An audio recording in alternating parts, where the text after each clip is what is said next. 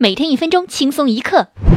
温州永嘉已为人妻的杜某，为了包养小自己六岁的九零后小鲜肉陈某，竟挪用了两百多万元公款。为了留住英俊潇洒的陈某的心，杜某给陈某买车买首饰，还帮他开店。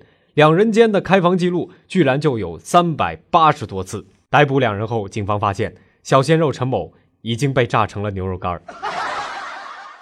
美国有线电视新闻网十三号报道，格鲁尼亚国际象棋特级大师在参加阿联酋迪拜国际象棋公开赛的时候，在关键对决回合频繁上厕所，引起主办方的注意。随后，工作人员在厕所发现一智能手机，手机上的棋局分析应用软件正在分析他比赛的棋局。事后，大师这样解释道：“难道你考试的时候，即使全背会了，就不会带小抄了吗？”